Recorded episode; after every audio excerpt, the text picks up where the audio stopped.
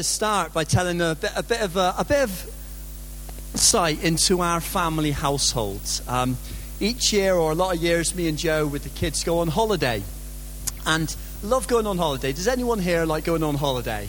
Love going on holiday. However, the, the most difficult part of our holiday is always seems to be getting ready for it, packing for our holiday, and and inevitably our car ends up looking something like that when we're ready.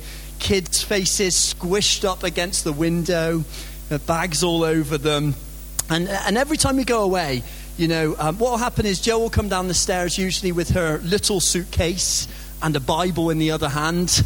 And uh, she'll, right, that's, this is my stuff. And I'll come down the staircase with about two big suitcases, three large bags, a backpack, and a couple of carrier bags. And and Jo will start rooting through my stuff, which irritates me no end. And that she'll open up my biggest suitcase and she'll turn to me and, with a baffled look on her face and she'll say, Kev, what, why do you have 17 books in your big suitcase?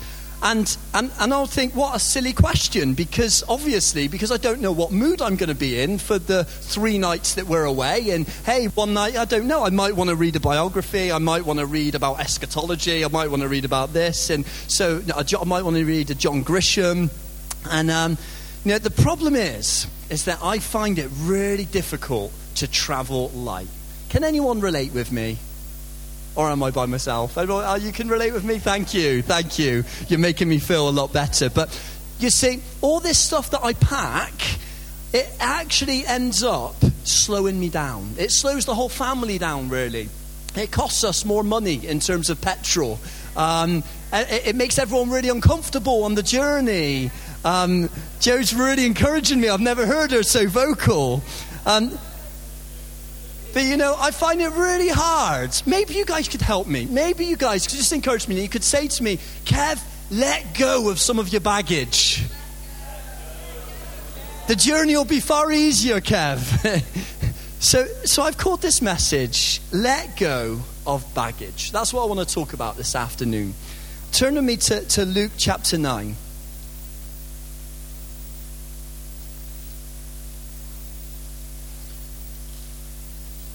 Luke chapter 9, verse 1.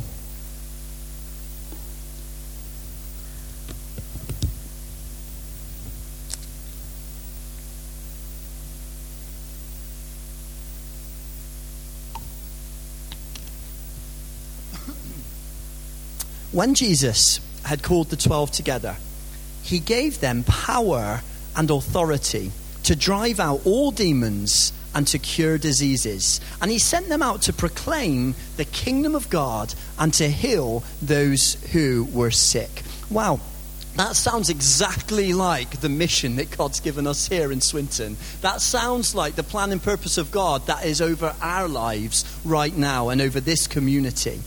And then Jesus goes on, he says in verse 3, he told them, Take nothing for the journey no, no staff, no bag, no bread, no money, no extra shirt. I wish that I would read this scripture um, every time I pack to go on holiday. But Jesus says, you know, if you're going to go about my mission, if you're going to accomplish great things with your life, if you're going to go places as a community, take nothing with you. Let go of your baggage. Um, turn to me now to, um, to Hebrews 12 and verse 1.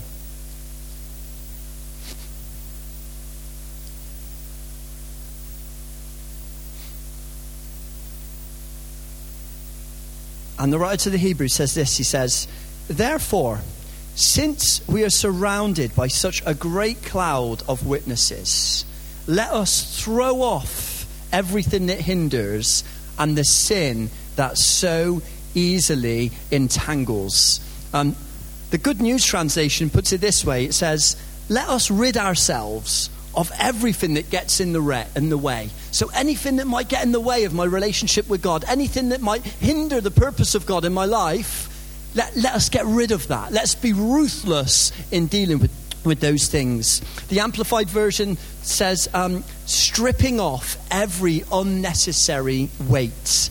Um, uh, another translation says, we must get rid of everything that slows us down. Um, you know, um, this is the Great Manchester Run today. Uh, that's where by Tanash and Bernadette aren't with us. They're actually probably running right at this very point, so probably in need of some of our prayers. But you know, we've all got a race to run, a spiritual race to run. We're all, wherever we're at, you, know, you're in the middle of a race right now. You know, a middle of a race. And we don't want to be slowed down by anything. Can you imagine Tanash and Bernadette turning up to the Great Manchester Run with a great big backpack with weights, you know, in the, on their back?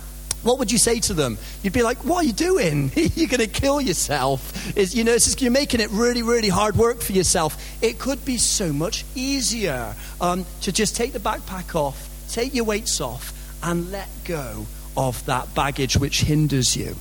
And and um, as I was preparing for this message, you know, often we can see baggage that hinders other people really well, can't we? You know, like if you sometimes I can, you know, oh, he's carrying that baggage and she's carrying that attitude, and let you know, I need to help him deal with that baggage, and I need to help her deal with her baggage, and my whole life can be about helping other people let down their baggage. But the problem is, you know, like when Jesus said, Jesus said, Before you take the speck out of someone else's eye, take the plank, the, the, the, the, huge bit of wood sticking out of, of, of, of our own eye. in. and, um, and, and I don't know if you can relate, but I find it a lot more difficult to see the baggage that might be hindering me in my life um, and in my walk with God. And, and so I want to I wanna be, uh, wanna be really honest with you, you know? Um, like, um, yesterday, um, me, and, me and Jo had a couple of disagreements. And anyone, anyone married here? Stick up your hand if you're married. Any, anyone have disagreements with your husband or wife just occasionally? Uh, just occasionally, thank you. I'm not the only person um, in that boat. And, and at the time, you know, at the time, I felt so wronged. I was convinced that I was 100% right and that I was the aggrieved party, you know? And, um, and, and I went to God and, and I was like, God, you know, I know that God is the God who upholds the righteous um, and that justice wins through. And I was totally convinced that God was going to meet with Jo and show her how I was totally right and she was totally wrong. And so I fought my case I, with Jo. I retreated to my study to continue working on my preach because I am very spiritual. And to continue working on my preach of let go of baggage. And I'm going to tell all the church about how they can let go of their baggage. And, um, and, and, and then I just felt God say to me, Kev, you can't preach on something that you're not putting into practice in your own life. Uh, my response, fine, God, I'll preach on something else then. Um, uh, good news is we've made up, and you know, um, and, and God helped me to see that actually he's, he's given me a beautiful, amazing wife to help me see how unreasonable I can be sometimes. But you know, you understand what I'd done in that moment, what I'd done that moment is I thought I'd been wrong. So what I did is I took offense um, and you know, in that, in, by the way, no one can give you offense. it's something that we choose to take. And I'd taken offense, and I didn't even realize I'd taken offense, but I'd taken offense. I'd taken some baggage. I'd taken some things that didn't belong on me and that was ultimately going to hinder me, it was going to weigh me down, and it was going to stop me um, and, and slow down my walk with God. And now, I never, I don't know about you, but I never think to myself ever consciously, like, oh, I know what I'm going to do today. I'm going to I'm going to take up some baggage and some stuff that's going to hinder me and weigh me down. Does anyone ever think that? No, neither do I. Um, but you know, the enemy, the, the enemy can't do anything about our salvation. You know, there's nothing he can do about all that Jesus has done for us. There's nothing he can do to stop us coming into his kingdom. There's nothing he can do to stop us walking with Jesus. Um, but if we allow him, he can end up weighing us down with baggage that doesn't actually belong with us to us and he can end up rendering us you know um, taking away our effectiveness for him in mission and you know anything that comes above God in our lives becomes baggage. You know, it could be an unhealthy relationship that, that God's told you, actually, this relationship isn't good for you right now. Um, the minute God says that, the minute you realize that, it becomes baggage. Um, insecurity, low self esteem, maybe those old habits, that secret sin that you always seem to turn to when you're under pressure, disappointments, life hasn't turned out the way you wanted it to. Um, maybe it's anxiety for you. You know, 1 Peter 5 7, cast all your anxiety on to Him, for He cares for you. In other words, let go of your baggage. Attitudes that don't belong on you, grumpiness, bad temperedness, lack of discipline, let go of that baggage. Old, wor- old hurts and wounds that you haven't dealt with. Let go of baggage. That's why Jesus says, Forgive one another. Let go of your baggage. You know, that's why Jesus said, Seek first my kingdom now, it's not that Jesus was wanting to make it really difficult for us, but I think Jesus is like, no, I want you to live this life as my child, as my son, as my daughter, and I don't want anything getting in the way. I want to help you deal with that baggage. You see, the effects of baggage is this is, is I'm really, really bad at keeping up with my paperwork. And, um, and, and what can happen is if you go into my study, what can happen is the pile on my desk of my paperwork um, can grow and grow and grow. And, and sometimes I start looking at it and I think, I just can't deal with this. So I'm just going to close my eyes and hope it goes away. And it ends up growing from my desk to fill in my whole study. And sometimes it ends up even coming out into the hallway. Um, and, and, but, but you know, all this undealt with stuff. Um, it, it actually ends up really affecting me because the minute I go into my study to spend time with God, suddenly I'm like, I just see all this mess around me and I see all this paperwork and all this mess, and I just find it hard to see past that. Um, I, I, find it, I, fi- I start to feel overwhelmed. I f- start to find it difficult to focus on what I'm called to do.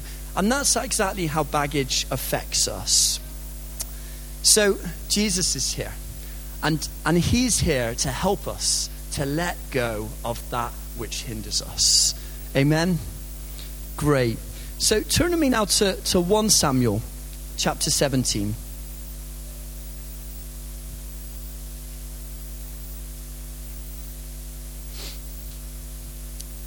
You know, um, God once called a man called David, and, uh, and he called it an ordinary man, just like you, just like me. And, uh, and he placed a calling on his life to do great things.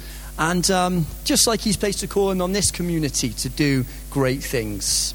And, um, and at the moment, just before David was about to face Goliath, this massive giant um, opposing the purpose of God, what giants are in your life? What things are opposing the purpose of God in your lives? Uh, what battles are you facing? And, and it says this 1 Samuel 17, verse 22. Um, I'm going to read from the uh, New American Standard Version. And it says, And David left his baggage in the care of the baggage keeper and ran to the battle line. So David had baggage. um, what we read in the physical, by the way, in the Old Testament, um, we, can, we can interpret spiritually. There's lessons for us spiritually in, for us in the New Covenant. Um, David physically left his baggage with the baggage keeper. And then he was able to run to the battle line.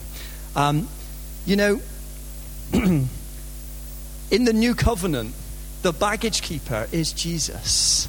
That Jesus is here and he invites us to come close. And he says, I am the baggage keeper. Um, just like David left his things with the keeper of baggage and that freedom that he could run out and meet Goliath and defeat Goliath and chop Goliath's head off. so Jesus invites us to come to him. This is what he says in Matthew 11 28. He says, Come to me. Come to me. What an invitation. Come to me, says Jesus. All of you who are tired from carrying heavy loads. Maybe you're tired this afternoon. Maybe you're carrying a heavy load this afternoon. Maybe there's all sorts of things going on in your life. And Jesus says, Come to me. Here in this moment, come to me. There's an invitation. Come to me, all of you who are tired from carrying heavy loads, and I will give you my rest. Um, you know, when you go to an airport, And, uh, and you can check in your baggage, can't you? And you can check in your baggage. And, and, and that's what Jesus does. He invites us to check in all of our baggage with Him. Um, not, not that when we, you know, not that at a later point, maybe a, the next stop at our, uh, the next stop in our journey, that we collect our baggage again. No, Jesus says, "Give me your baggage and leave it with me at the foot of my cross." you know, that's that's the deal that God offers us this afternoon. He's like, I tell you what, you give me your baggage. You give me all of your stuff. You give me all that stuff that's overwhelming you, that you can't deal with. Maybe all that stuff that you've tried dealing with, failed at, or, or, or can't get over. You give that all to me, and then I'll give you myself. I'll give you, you know, I'll take your anxiety and I'll give you my peace. Um, I'll take your depression and I'll give you my joy. Um, I'll take your lack and I'll give you my fullness. Um, it sounds like a really, really good deal to me. And you know, guys, that's the gospel. Um, that is the gospel. But you know, in Judges, in Judges, we read about the Israelites. And, and in Judges, we read that there's like this endless cycle of, of messing, of God's people messing up and going back to their old ways and then coming to their senses and saying, God, no, what have I done? I've made so many mistakes. And they get back right with God. They recommit their lives to God, only then for a few weeks later to go back to their old lives. Recommitting ourselves back to their old lives, recommitting ourselves, and we see this endless cycle. And, and the problem was, is that actually they never fully let go of their old lives, of their old way of life. And, and when I first became a Christian, for the first couple of years, I found that I loved Jesus. Um, and, and I wanted Jesus and I wanted his kingdom, but, but I still had these addictions and these habits and these thought patterns and ways of thinking in my life that, that I always seem to end up reverting to. And I might have even had two or three weeks or even two or three months of freedom, and then I'd always end up going back to that day. And I'd read the book of Judges and I'd use it as a way of justifying why I, I, I actually couldn't get out of these, this cycle of living. And, um, and then I remember God speaking to me once and He said, No, no, Kev, you got it all wrong because it, the book of Judges isn't there so that it can make you feel better about your life. The book of Judges is there because we can learn lessons from that. It's like because following Jesus, because we've got His Spirit, because God dealt with our old life, it means that we're delivered, we're set free from that old way of life um, that we read about in Judges. See, let me tell you how God deals with our baggage. Turn with me to Romans 8, uh, sorry, Romans 6 and verse 8.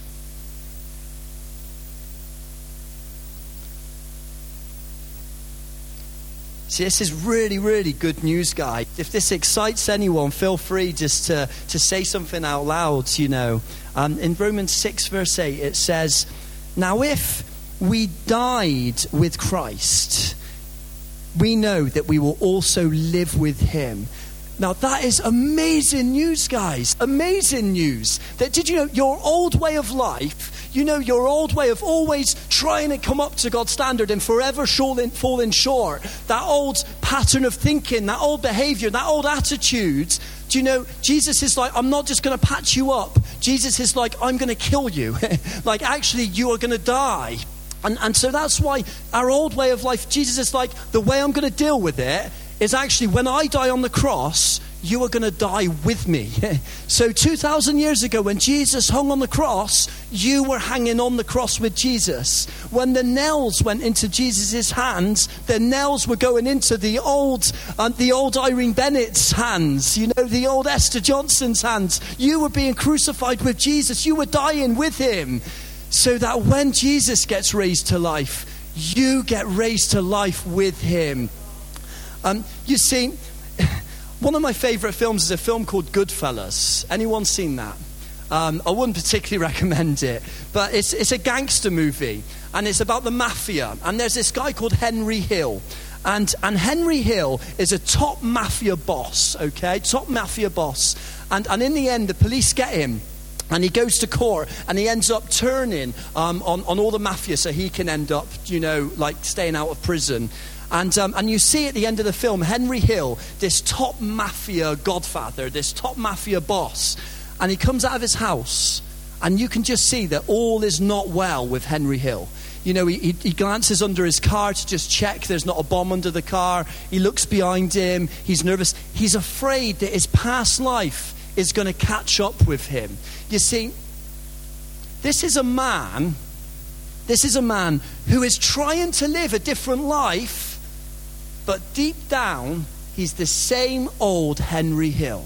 You know, that's not, that's not the plan that God has for us. You know, see what Jesus says. Jesus said, No, I'm not just going to patch you up so that, you know, so that you can try and live this Christian life but forever fall short. No, Jesus like, I'm going to deal with this finally. I'm going to kill Kev. I'm going Kevin Hardwidge, you know, I'm going to kill him. Um, and, and I died with Jesus. And, and that's why it says, you know, it says in 2 Corinthians 5.17, anyone who belongs to Jesus has become a brand new person. On 25th of June 2002, a brand new person was born into this world. Um, his name's Kevin Hardwidge, and he's just here. Um, do you understand? A brand new person. The old life is gone, and the new has begun.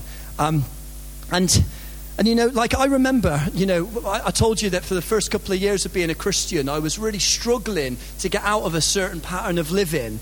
And, and I remember Judah, I, I used to lead the church here in Salford, and I remember once he said to me, Kev, you know, have you, have you looked at your family tree?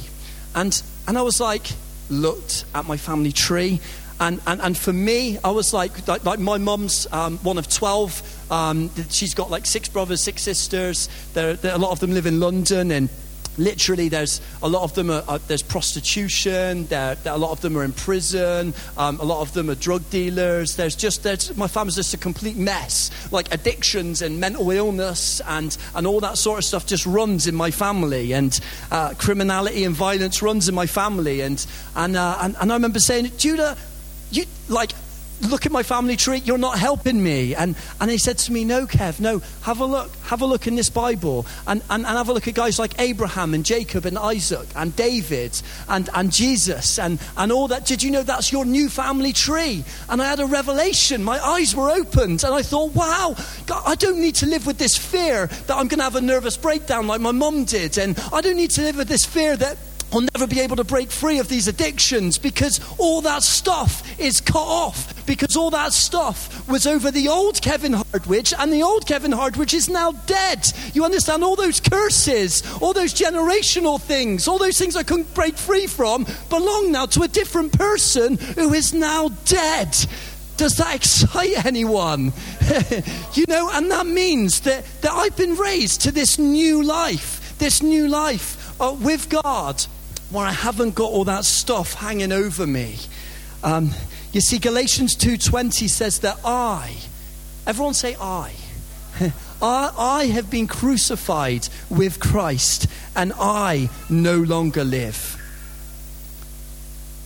What would that look like if that was a reality in your life?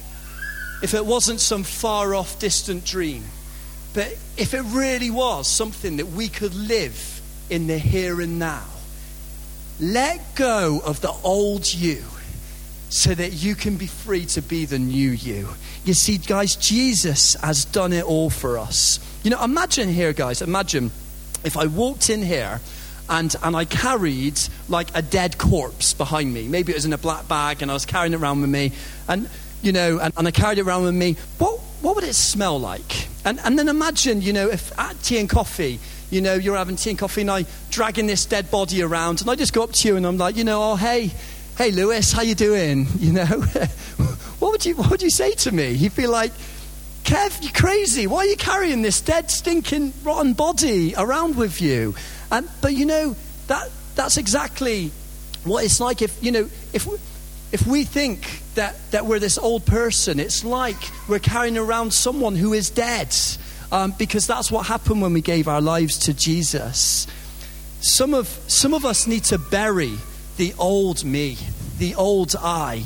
You see, that's why baptism is so important.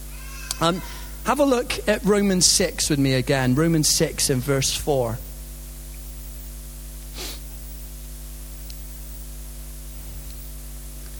It says, We were therefore buried with him through baptism into death. Um, what's, what does that sound like? We were buried with him. It sounds like a funeral to me. Um, you, know, you know what the point of a funeral is? What do you think the point of a funeral is? Anyone? To say goodbye. It's to say goodbye. You know, say if a loved one passes away, or you know, you go to a funeral. It's to say goodbye to them. Um, do you know baptism? When we get baptized in water, it's a funeral to our old selves, so that we know for sure that hey, I've had a funeral, and I can let go of my old life now because it's at the bottom of the baptism pool. Um, you know, it's getting baptized in water is like saying goodbye to your old life. And, you know, I don't know, maybe, maybe there's different things that you struggle with, but, but, but if you're still struggling with an old way of life, with, with an old attitude, maybe, maybe you struggle to be generous, maybe, maybe it might be negativity or cynicism, maybe it's grumpiness or, or, or pride or selfishness or, or, or whatever it is. Um, you know, we've had a funeral. It's when we got baptized in water. And so every time that something comes up, we can say, No, that belongs to a dead person. I'm a brand new person because I'm letting go of my old life. And, and when I gave my life to Jesus, when I got baptized in water, I let go of my old life. Is anyone here married? Anyone here married? I think I asked that before, didn't I? Um, but you know, we always counsel people who are preparing to get married that in order to cleave, you have to leave. You know, that's biblical. We see it in Genesis 2 24. Um, it says, That's why a man leaves. Everyone say, leaves. His father and mother, and is united to his wife, and they become one flesh. You know, you want a new life with God? Then it's so important we leave the old behind. Um, in Ephesians 5, it talks about this. It talks about, you know, us cleaving to Jesus. If we want to cleave to Jesus, if we want more of Jesus, if we want to step into the new life that Jesus has for us, we have to be prepared to let go of that which is now dead, our old person. um, have a look with me at uh, Matthew 16, verse 24.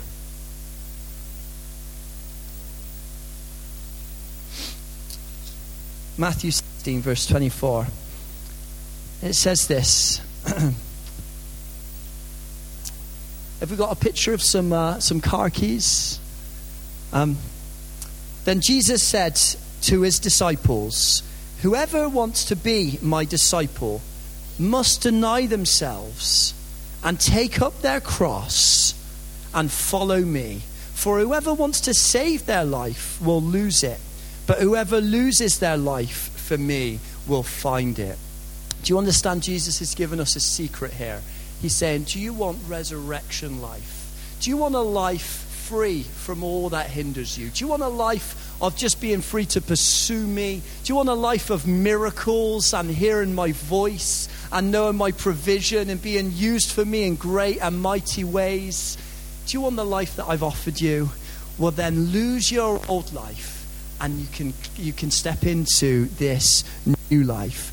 The message puts it like this it says, You're not in the driver's seat, says Jesus. I am. Um, you're not in the driver's seat.